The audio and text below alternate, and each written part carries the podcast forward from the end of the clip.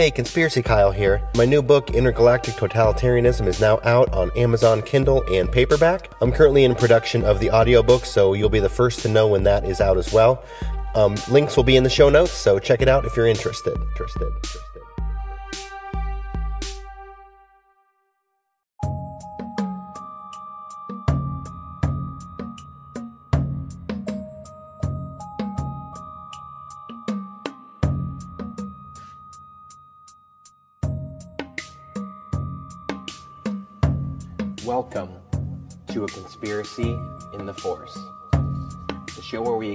Parallel conspiracies in a galaxy far, far away and a galaxy not so far away.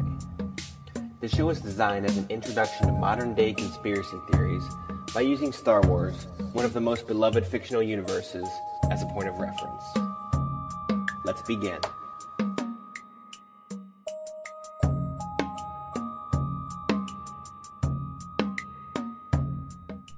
All right. It looks like we are live on YouTube. Okay, first time. So hopefully this uh this works out well. So um thank you everybody for joining. This is another episode of Conspiracy in the Force, this time live on YouTube. I'm your host Conspiracy Kyle, and I have a really great guest with me today. I have Mr. Oddman Out from the Oddcast. How are you doing this evening? I'm doing great, man. It re- it remains to be seen whether I'm a great I'm a good guest or not. So we'll see. Hopefully.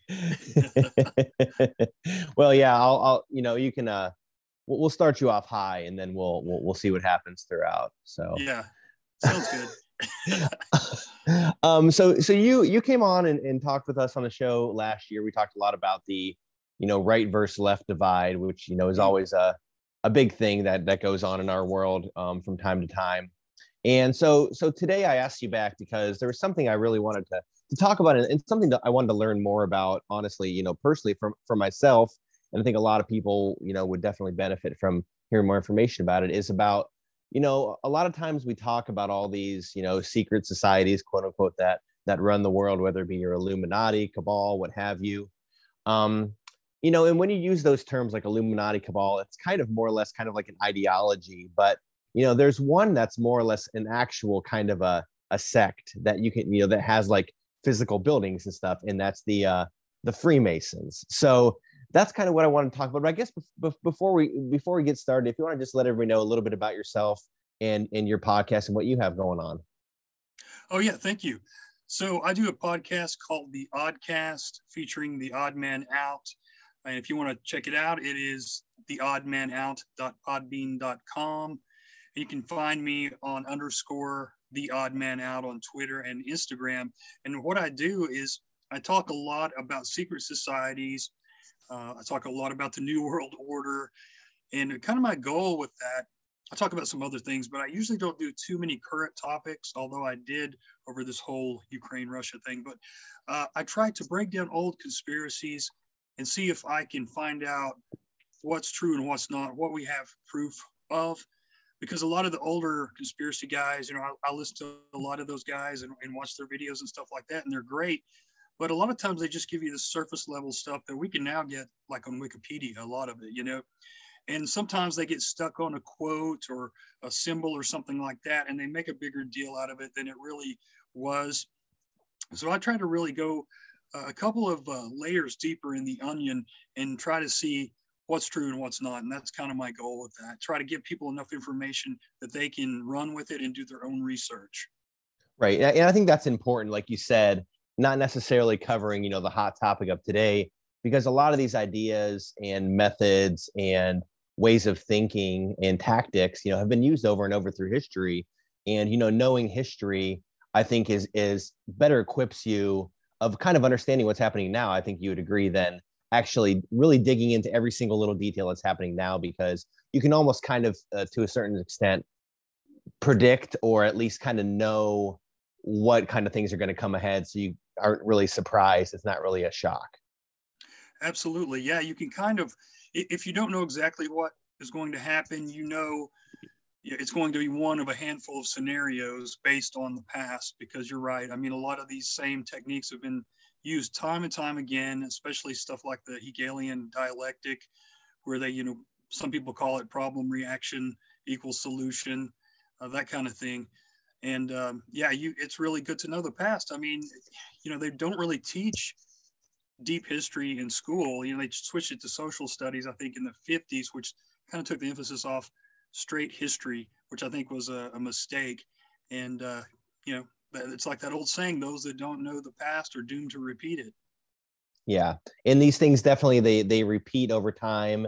Um, if not repeat, I mean, I think rhyming is probably another good good way to phrase it, right? It's just like a it's like a poem. You know, there's there's a lot of words that rhyme with each other. They're not the exact same thing, but it's the same kind of of mentality. And yeah, these these things over over and over throughout history, especially when you talk about you know dictatorships and authoritarianism and all this stuff. And you know, like Hitler's obviously the one everybody goes to, but there's so many other examples of of that kind of template. And um, the more and more you know about that, the more and more you can kind of see through see through the lies and kind of see through the manipulations of, of what's currently happening because you know the, the media eh, i think even now ever you know worse than ever is is just a part of this of the system you know mm-hmm. and you know I, I i made a funny you know a post earlier today that you know they put out this this this list that said hey you know just so you guys know this is what misinformation is and this is what disinformation is for you guys to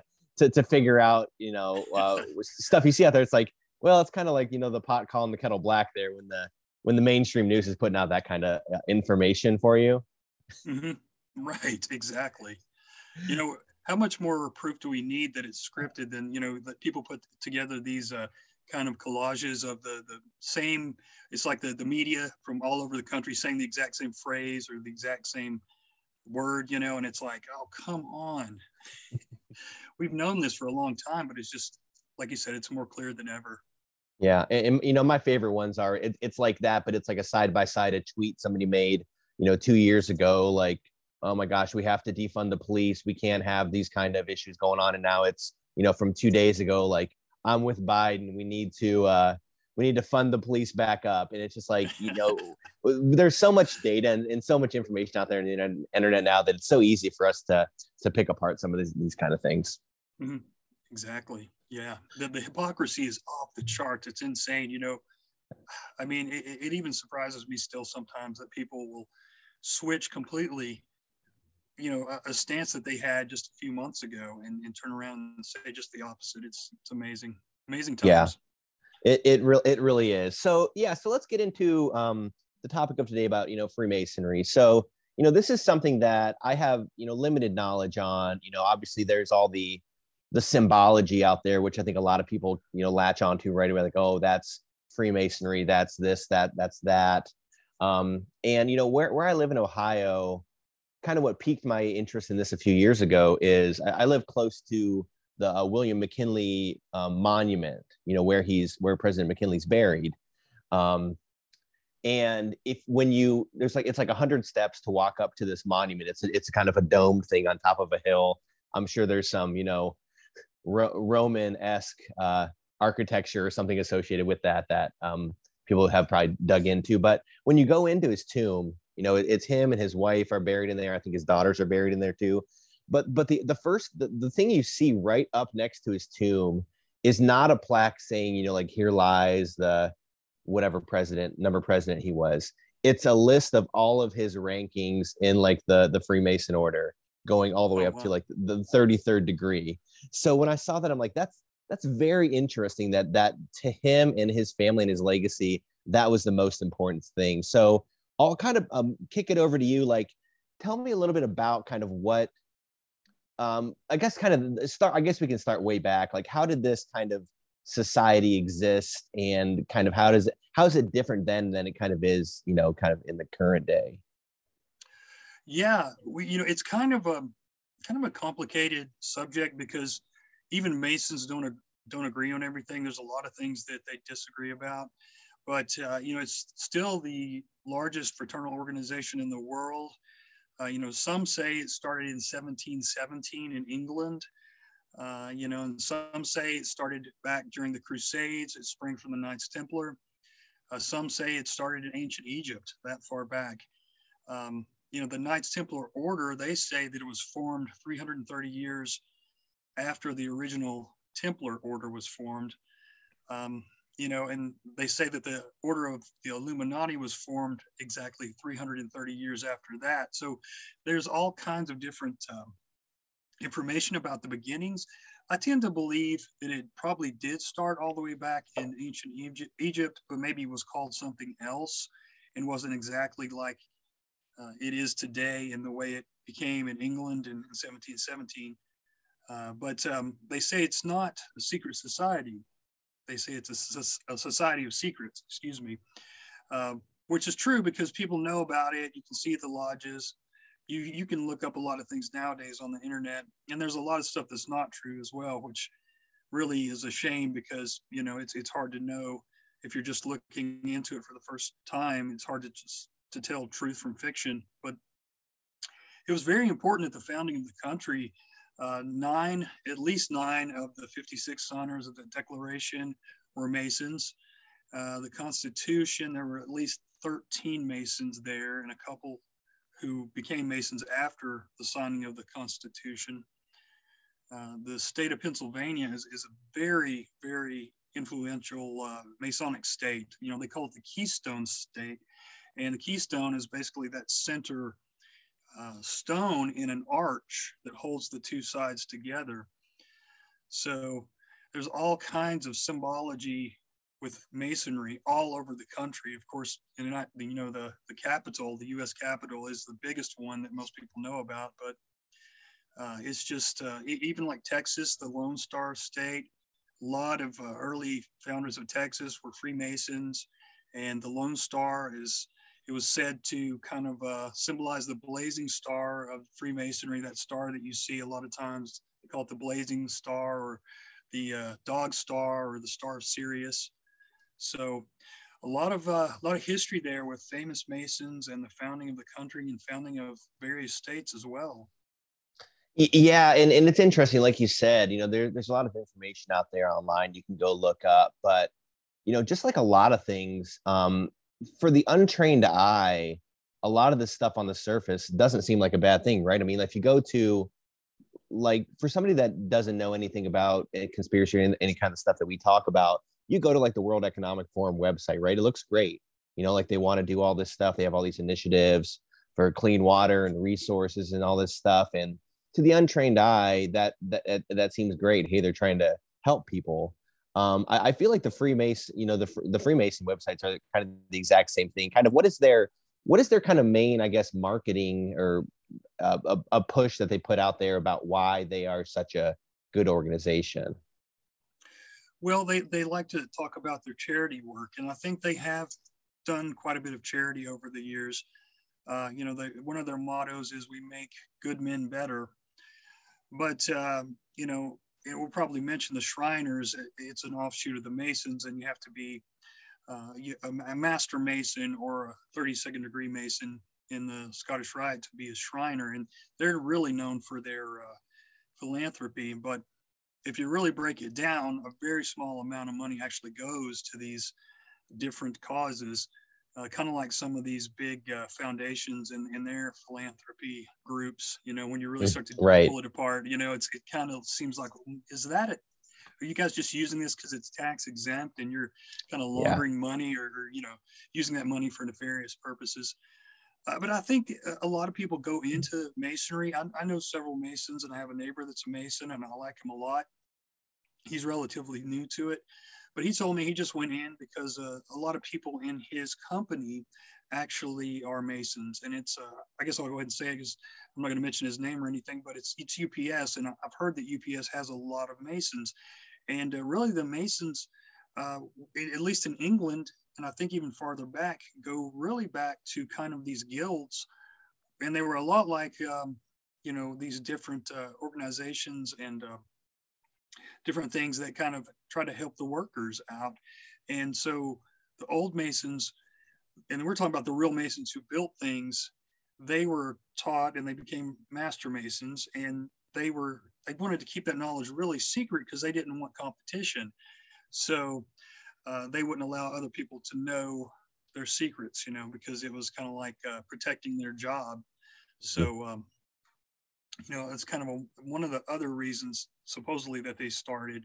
You had the uh, the craft degree, which was the guys that actually built things, and then you had the speculative masonry, which is the kind that we're talking about, you know, with the esoteric symbolism and all that kind of stuff. So it's it's a kind of a I think they they do help people and they do teach some good things for sure, but I think uh, like everything, um, there's a downside, and also just the nature of it being secretive.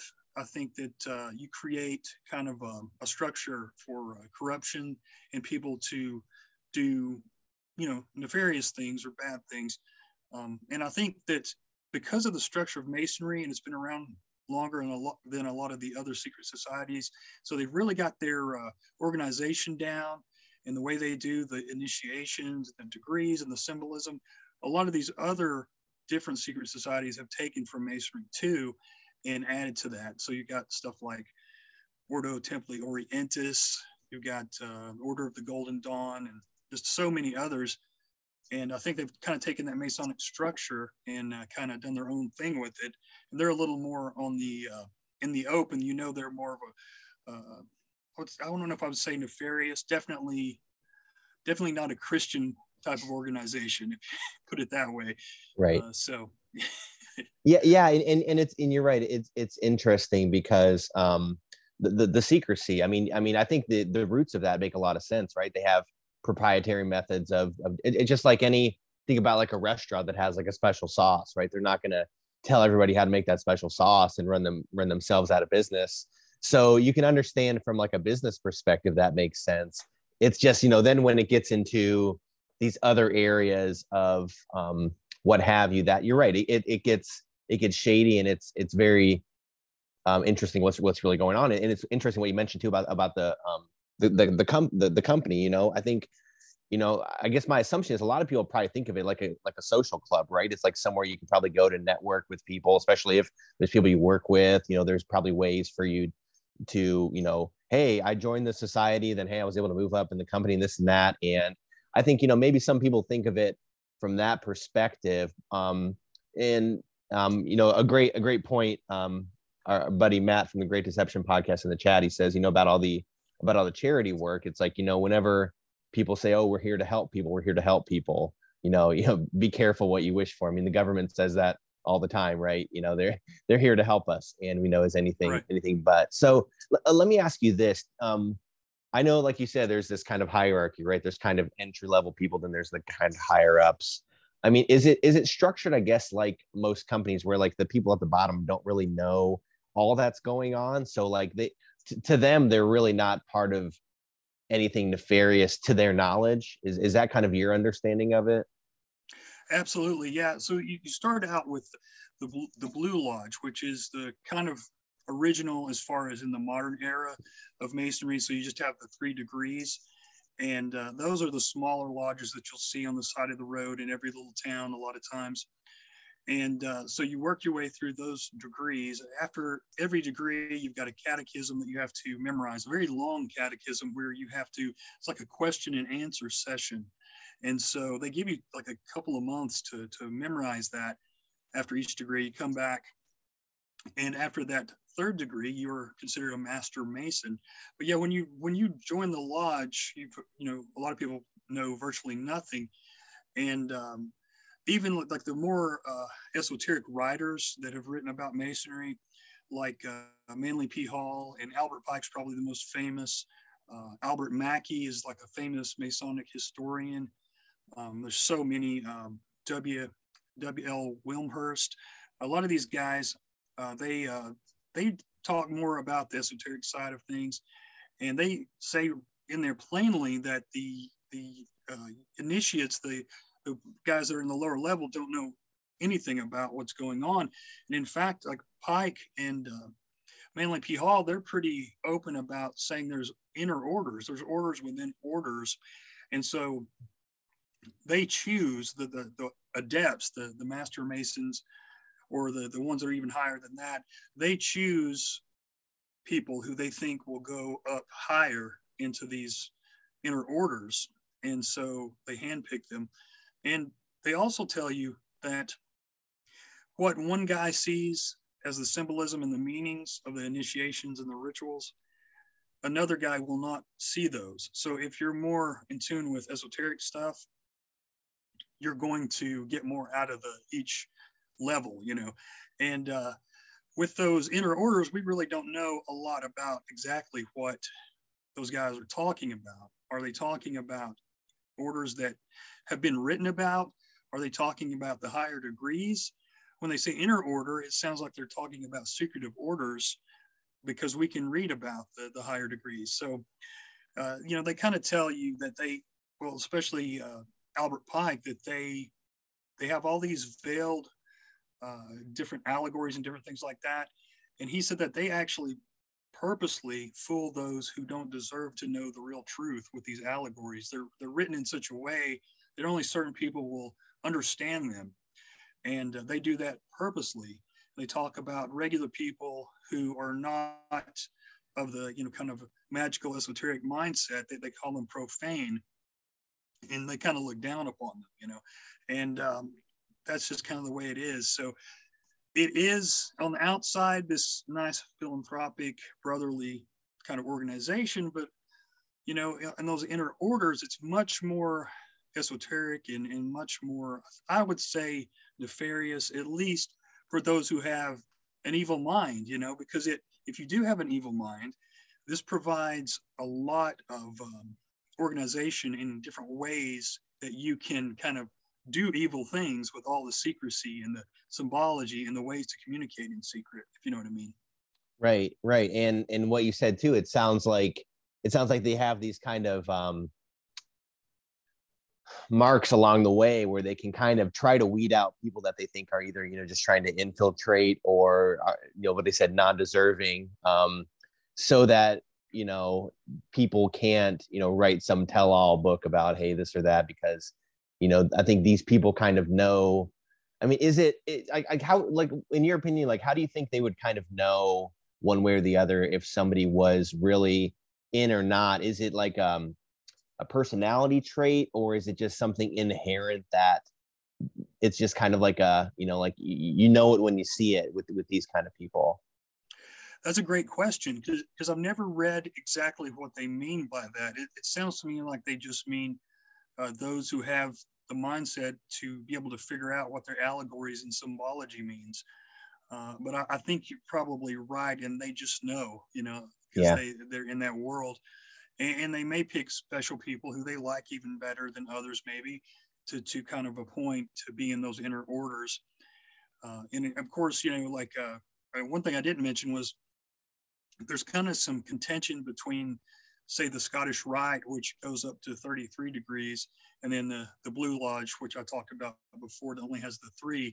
And once you're a Blue Lodge, uh, you know, once you uh, finish the third degree, you're a Master Mason. And so they say actually in the Blue Lodge that the other degrees, you never really get higher than that Master Mason third degree, according to them. So they say that the, if you join the Scottish Rite, which goes up to the 33rd, which actually the 33rd you have to be appointed. It's kind of just given to you. You can't seek after it. Uh, but the York Rite has 10 degrees. So after you you know get through the and become a master mason, you can go on to the York Rite or the Scottish Rite. And uh, but the, yeah, there's a little bit of contention there with those guys. And uh, you know, there's so many rumors about masonry, especially in the conspiracy world. So it's it's a it's a tough job to kind of weed out truth from fiction and, and kind of figure out uh, what's going on with it. Yeah, and you know, I've, I've seen some comments and some posts and things where you know a lot of people have an opinion, right? Like it's just a, it's just a thing people go and do, and you know, maybe to some people that's that's all it is. But you know, if if that's the case, you know, why why all the secrecy? You know, I, I think that's what um, and you know you can say a lot about that with with our government a lot of stuff that's been going on for the past few years right? Like if there's nothing nefarious about some certain thing which i won't say on youtube you know why is there all this secrecy and hiding of of data in, in all the in all this stuff? So it's it's it's kind of you know part of the part of the same part of the same thing. Um now let me ask you about like religious affiliation. Um do do they i know i mean i know well, I, I won't say I know. I'll, I'll kick it to you to, to, to let me know if, I, if I'm off base here. I mean, I know the Bible is very important to them.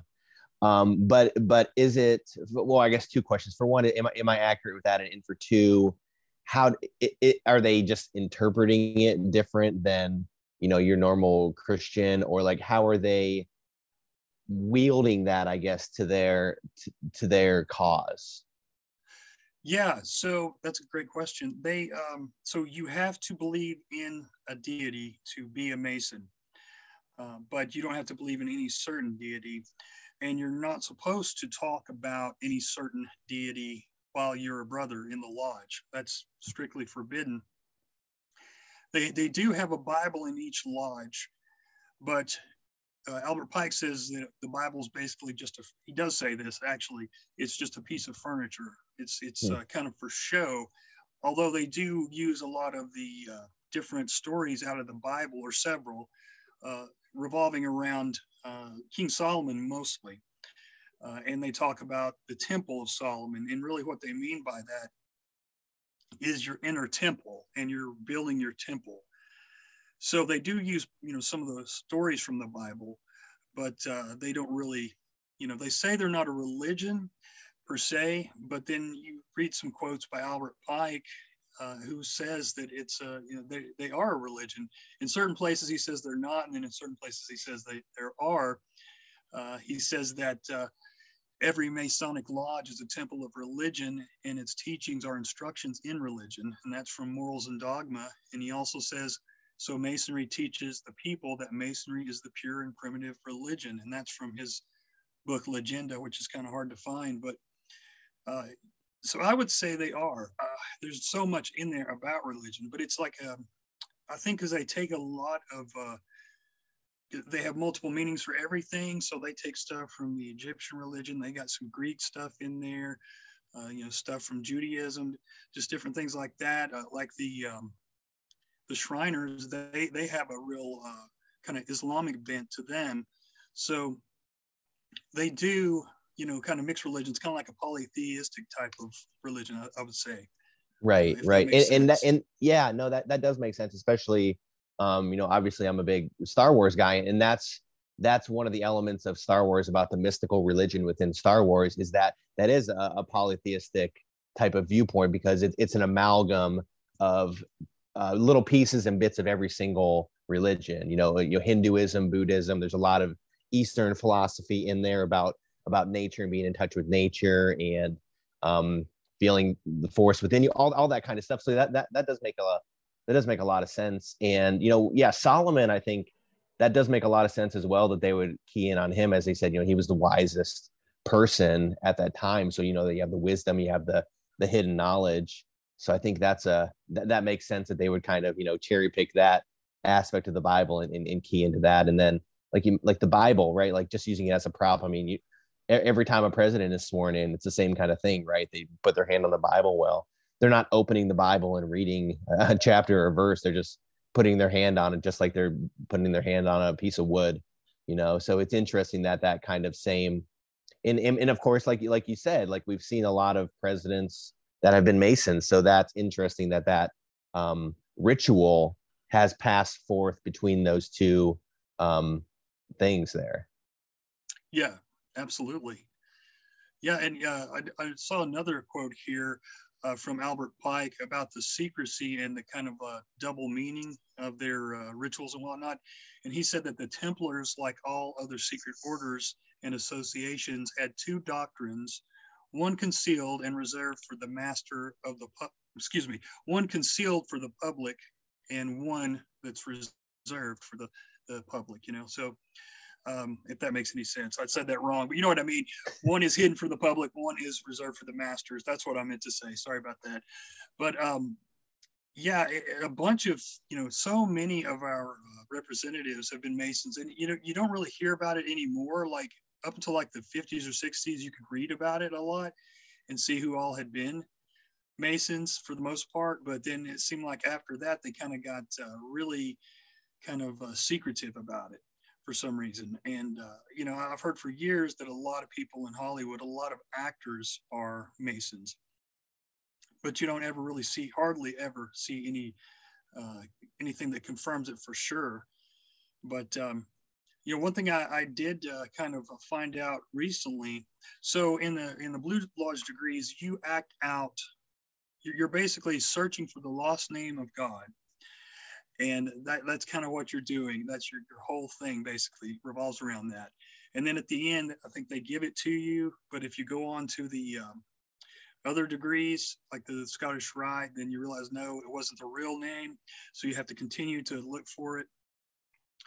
But um, it, it's it's it's really interesting because in those Blue Lodge, you act these things out. You got to memorize all this stuff, put on the costumes, and act these things out.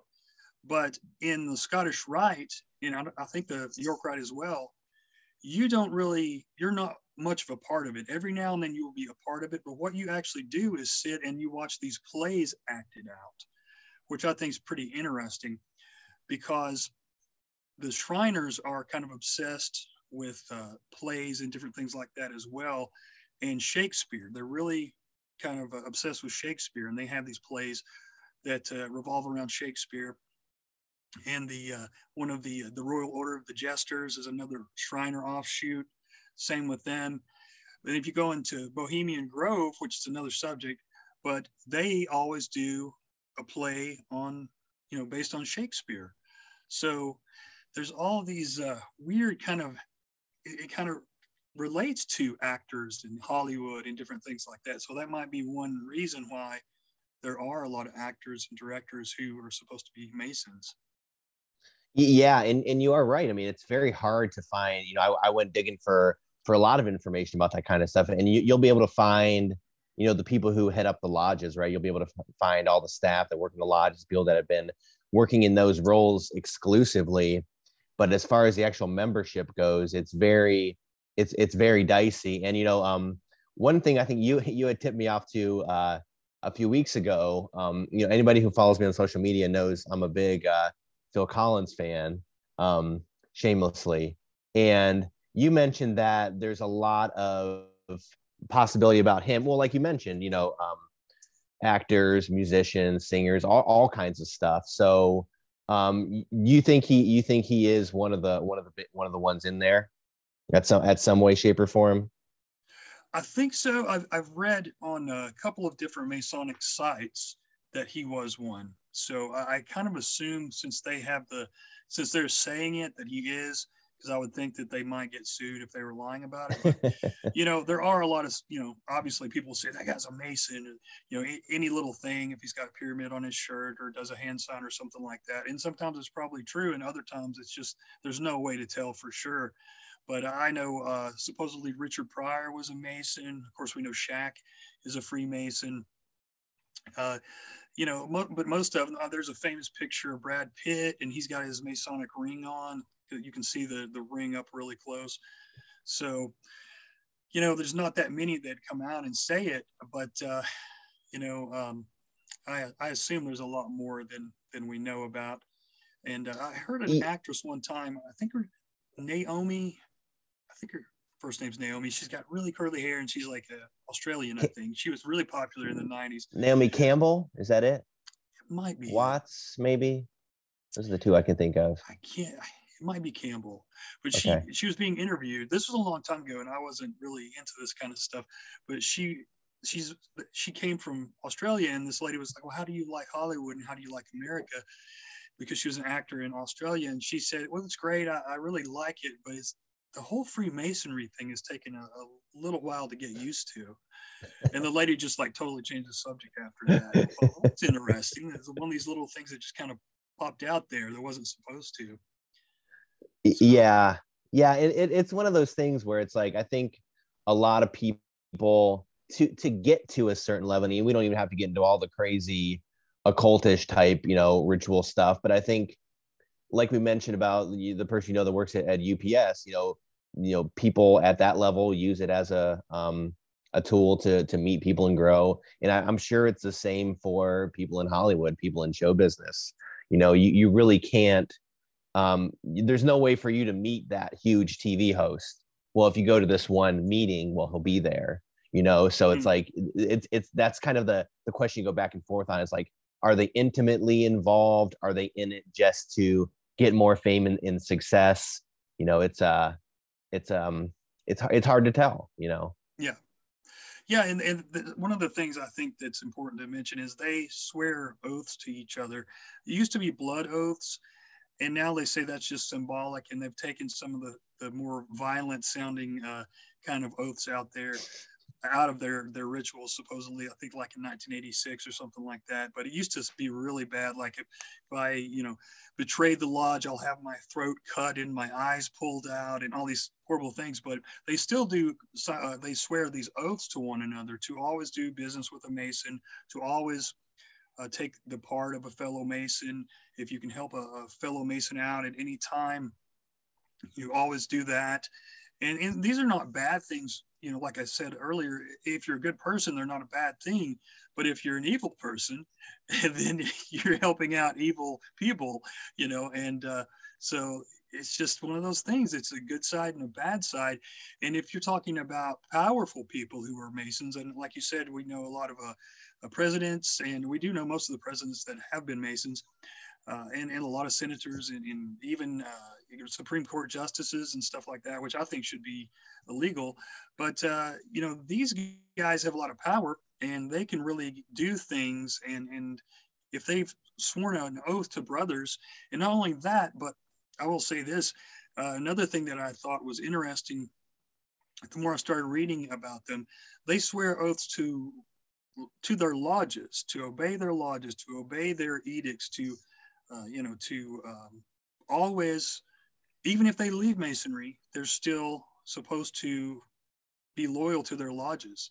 So it's kind of interesting because, you know, what if the lodge stands against something that you don't believe in? You know, it, it's kind of, uh, I don't know. I mean, I'm sure people have ran into that because I know there's a lot of ex Masons that, you know, the people have left. So, again, not everything they do is bad by any means, but then there's that potential for things to be really bad. And um, I don't know. I mean, I think that needs to be figured in to the whole situation.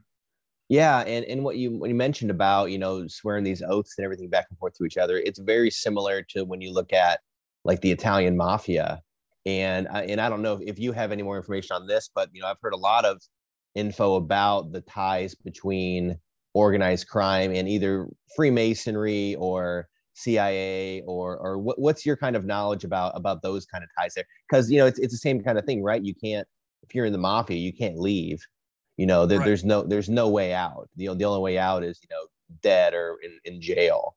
You know, mm-hmm. so with Freemasonry, it sounds like a very similar thing. So are there a lot? Are there some ties there between organized crime and, and Freemasonry or other other secret societies? You know, I'm sure there are, especially in the you know going back a few uh, decades ago, but I personally haven't read anything about that.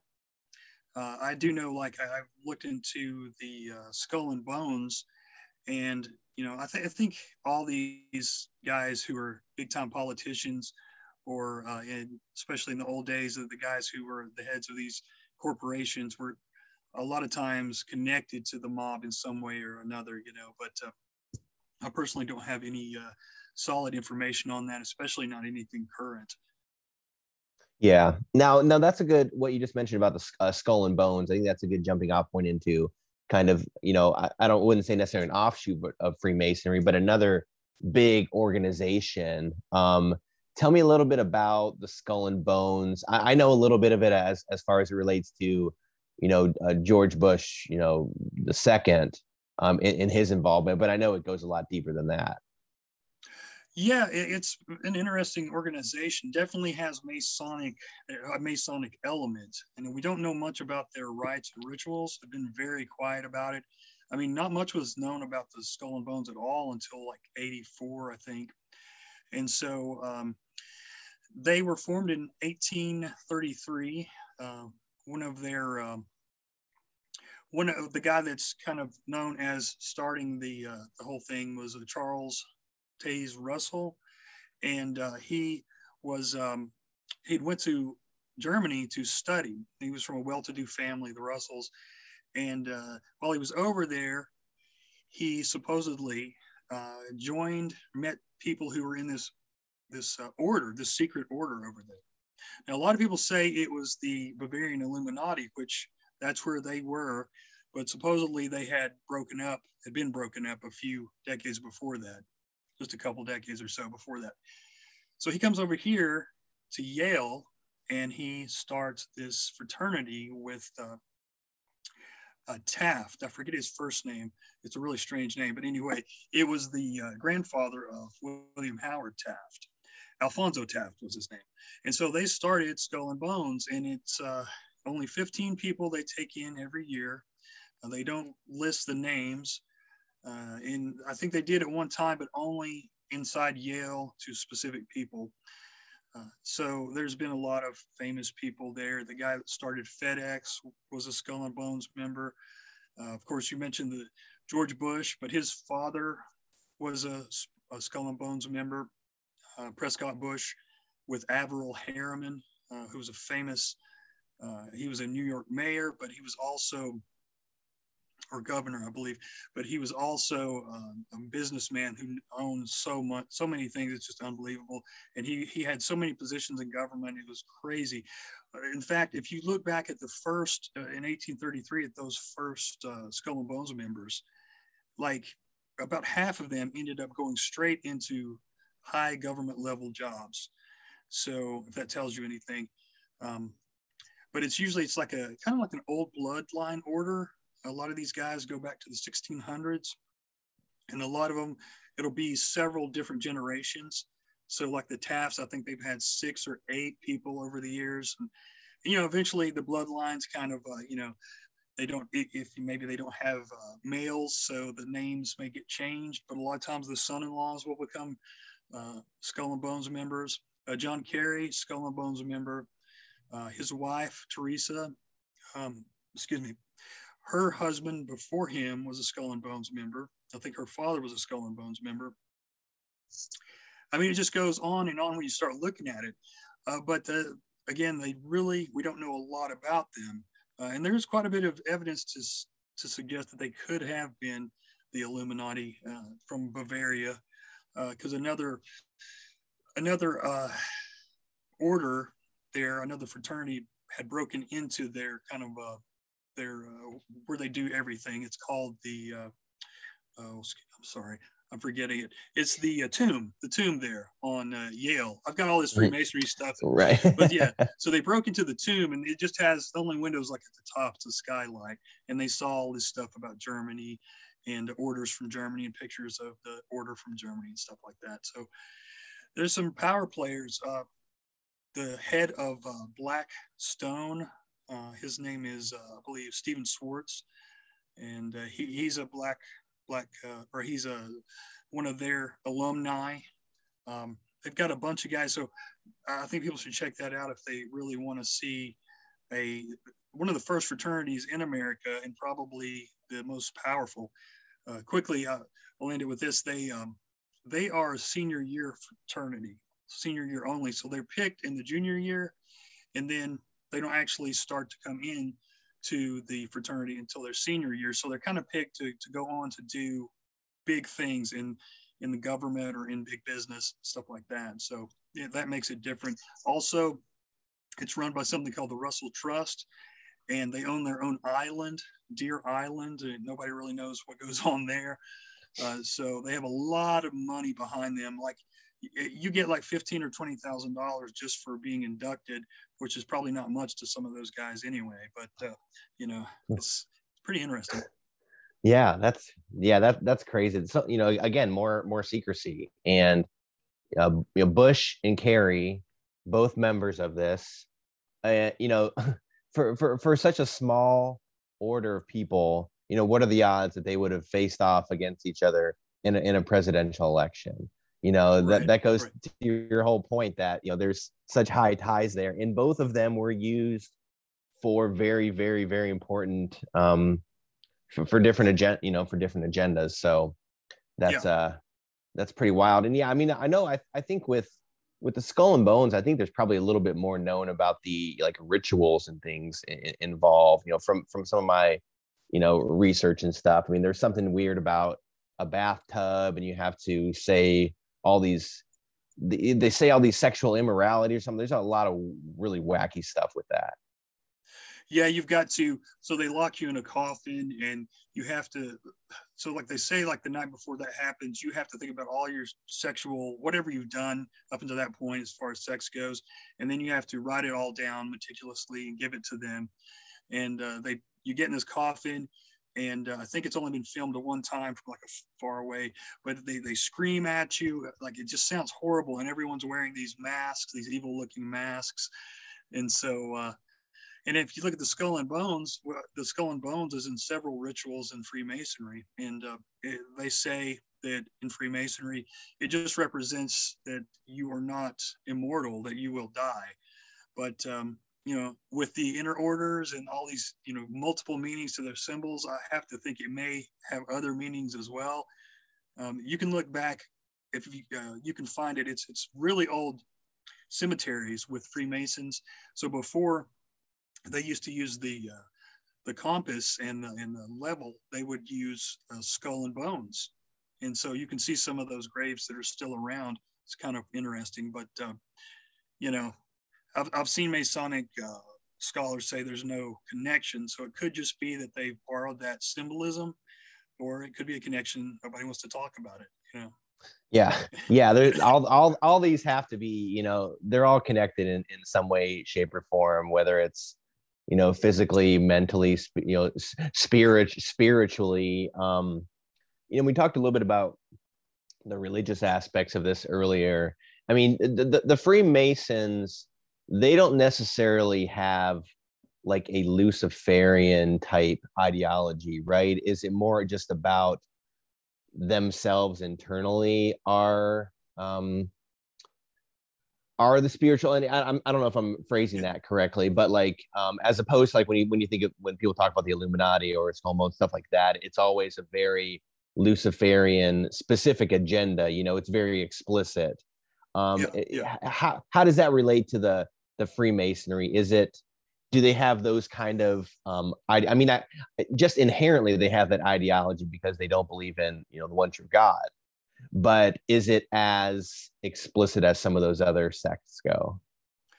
It's not. Uh, they kind of veil it, you know, like they have so many allegories. But if you really get down to it and read Albert Pike and, and some of the other guys, uh, they basically believe that you know you are this rough ashlar stone when you start masonry. And if you as you go you become polished and and you become uh, perfect. And so they have a rite of perfection that came out of france. And they believe that you could be perfected with knowledge which is kind of like gnosticism in a way. And uh, kind of going back to the illuminati the illuminati started off as the perfectibilists. So it's kind of an interesting uh, kind of connection there and of course, we know back to going back to the French Revolution, there was a lot of Freemasonry involved in that. But yeah, I think they um, they believe that you can basically become your own god.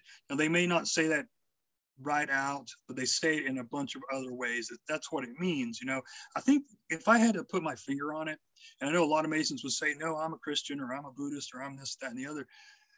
It's basically a humanist organization with religious kind of symbology. You know what I mean? Uh, and I, that's that's kind of what it means to me. Like uh, Albert Pike says that um, Lucifer is not even real. You know, he said it was just kind of a concept. Uh, they look, kind of look to um, Ptah, the, the god, the ancient, uh, I think it was an Egyptian god, Ptah, and they call themselves sons of fire and uh, they think that they're you know they, they see themselves as the goats which is interesting because the bible talks a lot about sheep versus goats. So uh, they see the sheep as idiots and they see you know people who are christians or who, who are people that are against them as kind of uh, the sheep in general. So you know there's so much to it. I've kind of you know just touched the surface here but there's so much to learn about but yeah if that answers your question, I hope it does. yeah, yeah, it, it does. I mean, these things aren't aren't you know, there's so much nuance to it oh, yeah. that you you know you can only really um, know so much, you know, and that's intentional because of how these orders yeah. are how these orders are set up. But there's definitely devious agendas within them. You know, is every single person involved with it, you know, complicit in all of them? Well, no. I mean, I, and I would say the same about, you know, our government. I mean, there's a lot of people that work for the government that doesn't know about all the, the, the, the trickery that they're trying to do with, with us and the lies and the propaganda and stuff. So it's, it's all the same kind of thing. It's an organization like, like, like any other, but I think there is that level of secrecy that makes it that much more, um, con- confusing to really understand understand the whys of that. So I appreciate I appreciate the breakdown on all that. It's very it, it's very helpful for me me personally because it's a it's a thing you hear a lot about, and then you know if people you know ask me about that kind of stuff, I want to be able to tell them honestly kind of what my what my th- thoughts are on it. And you know i think kind of you boiled it down really good right there is that it's a uh, it's a it's kind of a religion of the self right? Like you know you can be part of this you can be rich and famous and powerful if, if, if you go through this. There may be some devious specific ritual things throughout there but really the the key of it is that it's a um, materialistic society and that's kind right. of what it what it all breaks down to yeah and there's definitely a new age bend to it uh, there is uh, they get quite a bit from the kabbalah as well uh, albert pike and albert mackey and um, and Manly P. Hall talk about how the influence of Kabbalah is really huge in Freemasonry. Um, you know, that the whole uh, symbolism of light and different things like that.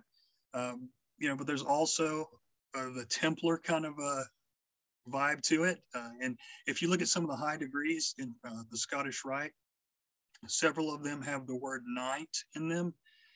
Yet we're also told that the you know the Freemasons are against anything having to do with uh, hierarchies and, and royalty.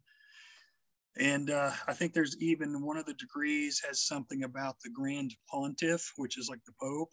So uh, some people say that the Jesuits um, actually wrote the higher degrees, and uh, Albert Pike rewrote them here when he moved here in the 1800s, uh, mid 1800s. So there's so much mystery to it. Uh, at one time, I've read from different authors in the 1800s, and even before that, there were like several thousand degrees. So, you know, uh, he tried to, uh, he, supposedly, he tried to break them down to 33 degrees. Uh, so, yeah, you could go on forever with those. The, the symbolism, that's one thing I'll say quickly, is the symbolism is almost endless because you can draw parallels to anything. You know, I can take you know, just like we were talking about skulls, I could probably draw like 10 parallels to the skull, you know, and say it means this, this, and this. And so over time, people have done that with a lot of different things concerning the, the occult. And I think that uh, I've kind of realized that in the last couple of years. And there are some legitimate, you know, connections, but then people just continue to make more and more and more. And it, it gets really confusing and, you know, the water gets really muddy. Yeah. Yeah. I think there's a lot of, you know, um, circumstantial type stuff with that, right? But it's like when you start seeing similar things on top of other similar things, yeah, then if there's if you're looking at something and there's, you know, 10 um images that kind of have certain content, that's one thing. But if it's, you know, one of these several things could mean something, then it's you you can kind of get into the problem where you are inferring something that may or may may not be there. Um, so it's it's very very confusing. Um, b- before we end, real quick, um, I, I, listened to the podcast that you did with our, our good friend Jack Allen from the Conspiracy or Just Coincidence podcast the other day, talking about you know current stuff with with Russia and Ukraine, and I think you guys did a great job of breaking down kind of you know what we know as of now of, of what's going on there, and it's kind of a, a constantly um, evolving you know, situation. Um, so if, if you could for, for all the for all the um, listeners and viewers, kind of what's your current take on on what's what's happening over there and how you think it will affect us, if if anything, in going forward. Yeah, you know, it's it's a kind of a confusing subject. There's so much. I, I, think the the propaganda that's hitting us and has been hitting us for the last few days is just enormous. I think it's coming from all sides. Kind of hard to tell, you know, what's true, what's not. But I think we know from uh, history, recent history especially, that uh, the powers that be lie to us a lot. so it's hard to trust the official stories. Um, I do feel like uh, my gut tells me that I think that this whole whatever you want to call it, cadre of New World Order types that are part of the government and the military industrial complex and all that. Uh, I think they want to take Russia, in my opinion, whether it's for the uh, minerals or or just to be able to fully control it. I, I don't think that Putin's necessarily. I, I, mean, I don't think he's a good guy, but you know, they they've put NATO's been putting their bases on their border for years. They've threatened, you know, to make Ukraine a part of NATO, and I think that's probably was the last straw with with the Russians, because if you look, there's also a lot of uh, just plain uh, military U.S. military bases that are surrounding it. So of course, if we did that, you know, if somebody did that close to our borders, you know, we would go in after the first couple of bases, or probably the first base, and just blow mm-hmm. them to smithereens. So I think that my gut tells me because uh, the CIA have been in Ukraine since 1953, I think. Uh, look up uh, Operation Aerodynamics or Aer- Aerodynamic. Uh, but as recent as 2014, uh, we were, I mean, the money that's been pumped into Ukraine by the State Department, by the Open Societies Foundation, George Soros. I mean, it's unbelievable once you start to investigate it. Uh, we, we placed uh, uh, the leader, not the current guy, Zelensky, although I believe he was been he's been placed in there as well but we placed uh, the guy that was before him. I forget his name. And the reason we know that he was placed by the State Department is uh, Victoria Nuland, who was working for the State Department, was recorded in a phone call saying, talking about this guy, saying he's the one we want in there. And boom, he was in there like a couple months later. Yeah, and, and it's very easy to because I, had no idea about that until I heard about that recently. And it's very easy. Anybody out there, you can go look up. There's many many mainstream articles even about that kind of stuff now it's no it's no secret at all that that the us was heavily involved in getting those people in there and i feel terrible you know for the people caught in the middle i, I sound heartless a lot of times but i really do feel horrible for them but uh, you know it's it's just a, a bad situation uh, ukraine's got one of the only all year uh, all year long it's an airstrip that can be used all year long and the Russians have been using that, and they've been renting that for a long time, and that makes uh, Ukraine strategic to the Russians because in Russia, you know, with the weather, the snow and stuff, they can't use airstrips all year long. So that's one of the reasons that it's it's a big um, deal. You can look up. Uh, I don't have the quote right in front of me, but uh, it was um, Zbigniew Brzezinski, who was uh, assistant to Carter on his foreign policies, and then he went on to form the Trilateral Commission with uh, David Rockefeller, and he was in the Obama administration. Big time military strategist, uh, globalist, uh, technocrat. Uh, he predicted uh, social media like 25, 30 years before it happened. I mean, it's unbelievable. But, um, you know, he, he's on record saying that Ukraine is really, they need, the U.S. needs Ukraine or the, the NATO basically because it helps Russia because of the airstrip. It helps Russia different things. There's ports there. The Black Sea is in that area, and so Russia needs that that land in that area to be able to trade and get you know get things that they need and make money and all that stuff. So they got to take that out because uh, they don't want competition. I mean, the globalists. Yeah. That's that's my opinion. They hate competition, yeah. And uh, they've got to get rid of it. And you know, I'll, I'll say quickly for my more conservative and and libertarian friends who are supporting the U.S. going in there. I hope it's not that many, but I do see a lot of people kind of want us to go in there. When we go into these countries, you know, we've been taught as conservatives to, to feel like that our patriotism lies in our helping other countries out and in being these warriors. And every time we go into another country, we get closer to globalism and world government. And so I think people should look at NATO like they look at the UN, and, and except for yeah. it's very heavily armed and very, very well funded. So I think we look at it in that, from that point of view, we'll understand it's it, we don't need to get involved in NATO. I mean, in uh, in Ukraine. Yeah, yeah, I would, I, I would, I would agree with that. And it, it is, of course, it's a, you know, like you said, it's a very tragic situation because just the, the common person just gets caught involved in these in these in these in these pissing matches of the of these people who you know wouldn't wouldn't piss on us if we were on fire you know right. uh, so it's it's very un- unfortunate. And you know it, it does seem like and, and and of course you know it's not you know any anytime you you bring any opposing viewpoint people say oh you're pro russia pro putin it's like no it has nothing to do with that. It's just that it, it's it's just very interesting that all the people who had such a concerted effort uh, over the past few years on the you know medical stuff going on all those same people are also having the concerted effort on this as well so if you didn't believe them in this current in this paradigm you know why should you believe the same thing going on going on here and it's and. I, I, think and i think you know russia didn't really i don't really think they played ball with a whole lot of the pandemic stuff did they? I feel like they kind of just did their own thing didn't they?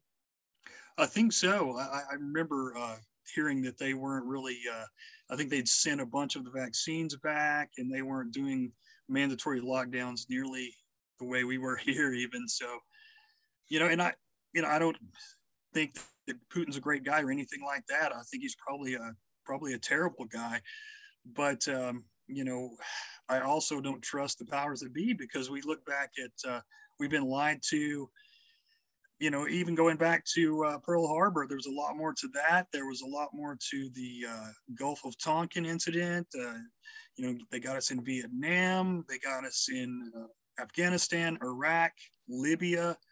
Uh, we've been in, we've been helping the Saudis in in Yemen in the genocide, bombing Syria. I mean, we, friends with the Saudis. Come on, man, these guys are. I thought we were against radicals. You know, I mean, it's it's just crazy, man. Our, our foreign policy is insane. Once you kind of if you're able to kind of take yourself out of it and the left right thing, you kind of get away from it for a little bit, you realize how insane it really is. Yeah. I'll, I'll, say quickly too, real quick, as far as NATO goes. So if people aren't familiar with the Atlantic Council, it's like the Council on Foreign Relations. Uh, it, has been around since I think the 50s, super well funded, and it works hand in hand with NATO and the and the Pentagon. But if you look at their donors, just look up Atlantic Council donors. You've got again George Soros, supposed to be this communist guy, uh, Open Societies Foundation. You've got the Rockefeller Foundation, Rockefeller Brothers Fund, BlackRock, Blackstone. It's just all these globalist entities. Of course, Google, I think, is part of it, and Twitter, and uh, several others.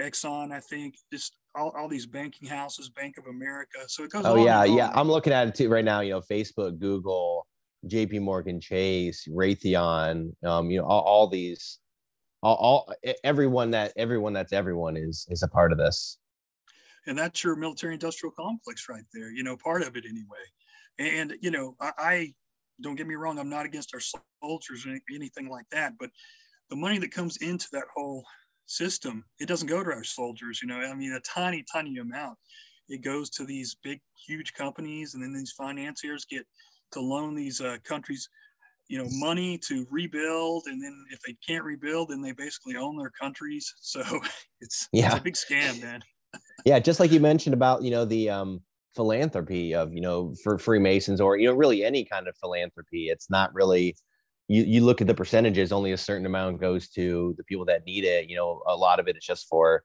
you know the overhead or like you said, just kind of deferring taxes. You know, a big thing kind of where I am in Ohio is um, you know the LeBron James Family Foundation started this uh, school um, in in Akron, Ohio here, and you know it was a big to do, right? Everybody's like, "This is great." He started this. He started this school. He's going to be helping people out, this and that. And you come to find out that like that financial commitment was not really that much, and it's really the people of the city that are that are subsidizing this this school, and it was really just kind of a big tax deferral for him. So you know those people need to be called out on some of that stuff because they use this all as kind of a a virtue signal to make themselves look better. But but in the end, like we've been talking about, it's all about it's all about themselves and their own personal financial gain. Yes, yes, it's great PR for them. You know, they get to pose in the pictures and, and get written up in the paper and get news pieces uh, done about them. What great people they are. But you know, you look back, uh, going back to the Shriners, which is you know higher level Masons. Uh, those guys they had the hospitals and they still have a, some hospitals but some have closed down but uh, they were a bunch of investigations and they were only giving just a tiny percent to uh, the hospitals so people will use these foundations and, and these philanthropic groups, like you said, to to look like they're doing a great job, and and then you come to find out it's all a big lie, and they've got yeah. tax exempt status, and that's huge for them. So, yeah, it's it's terrible, man. Yeah, you know, um, back to kind of what I mentioned about earlier about you know about Phil Collins and his possible association with this. You know, a big thing he was involved with in many big artists in the '80s was that whole Live Aid concert, right, where they raised you know millions and millions of dollars for Af- I believe was for Africa or something. So that's something I really want to look into because I'm willing to bet you know dollars to donuts that not a whole lot of money really got where where it should have gone with with that kind of with that kind of stuff. Yeah, man. I just thinking about from the time I was a kid up until this point, with all the money that's supposedly went into Africa, I mean, there should be a lot of more, a lot more infrastructure and a lot more people who are being fed and, and taken care of and, and taught how to farm and all these different things. So it's it's crazy. It, it really it's it's pitiful that we live in this kind of world, but it's a fallen world. And if people can, you know, use these uh, fronts to make themselves look good and uh, make a fortune, unfortunately, they will. Yeah, yeah, absolutely. So it's uh, you know, the best you can do is you know be be be be with you know take the take care of the people around you you know have have strong strong faith in what you believe in. And you know whatever's going to happen is is what's going to happen. You know there's really no you're not going to stop this ball from coming. It's going to it's going to come you know whether it's tomorrow or three four five years from now or 35 years from now. I mean it's this thing is all going to come down. You know it's, it's obviously all been foretold you know and if, if you follow you know christianity like i do and, you know in, in revelation this all it all comes to a head at, at, a, at a certain point and it um if you have that faith you know that it gets worse but then it ultimately gets better in the end. So um, right. yeah. kind of my departing words there. So um oddman thank you so much again for for joining me this evening. This has been great. Very informative very very educational for me personally. Um get, um for, for anybody who who joined late kind of let everybody know where they can find you on, on social media and and kind of some of the stuff you're working in um, on your podcast. Yeah, man, it's been a pleasure. Thank you so much for having me. So yeah, uh, you find me on social media underscore the odd man out. And that's on Twitter and Instagram. And the podcast is uh, the odd man out dot podbean dot com. And uh, so right now I'm working on part two of the Skull and Bones Society. I think I brought some information that maybe some of the people hadn't heard.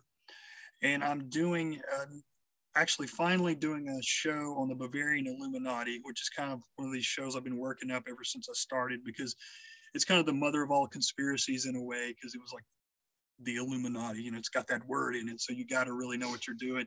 Trying to tell what's fiction, what's fact. It's been it's been tough, but I think I've got a good solid show. And I'm also doing another show. I've got it recorded on the Pilgrim Society.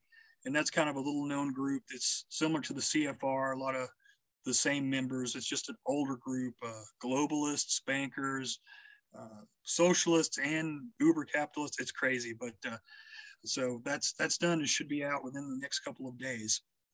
Awesome. Yeah, I'll put all the all the links in the show notes so everybody listening and, and watching definitely go ch- go check out Oddman's work. You know, you you read a lot, which which is is great. You know, reading I think um, you know between you and, and Jack Allen from the Conspiracy Just Coincidence, you guys have really encouraged me to to read a lot more because it's it's a lost art. You know, in this world we live in with like these 15 second clips uh, on the news and just headlines and all this kind of stuff reading has definitely fallen by the wayside and i think you know for for anybody out there listening that's the one thing i would encourage anybody is is to to, to read to read as much as you can.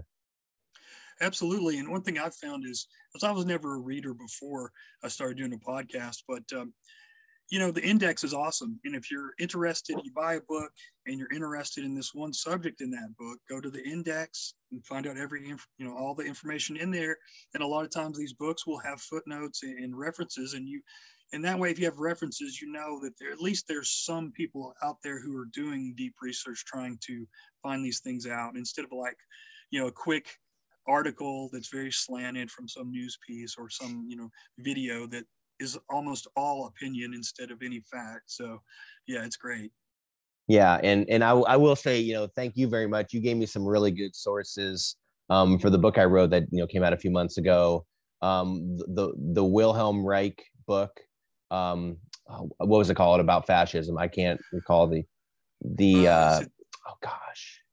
Yeah, I can't remember either. The uh, Ma- mass psychology mass, of fast mass fascism. psychology of, of fashion. Yeah, that that yeah, one's really yeah. that one's really great. I've only scratched the surface on it. It's it's really great. Um, and then the other one too from Mikkel Claire Nissen about about Denmark, about how yeah, there's about how, how their society is seen as such a free, open society, but really it's a collectivist society, and that really gave me a lot of good inspiration for talking about how totalitarian societies look and act and it doesn't always you know look like hitler.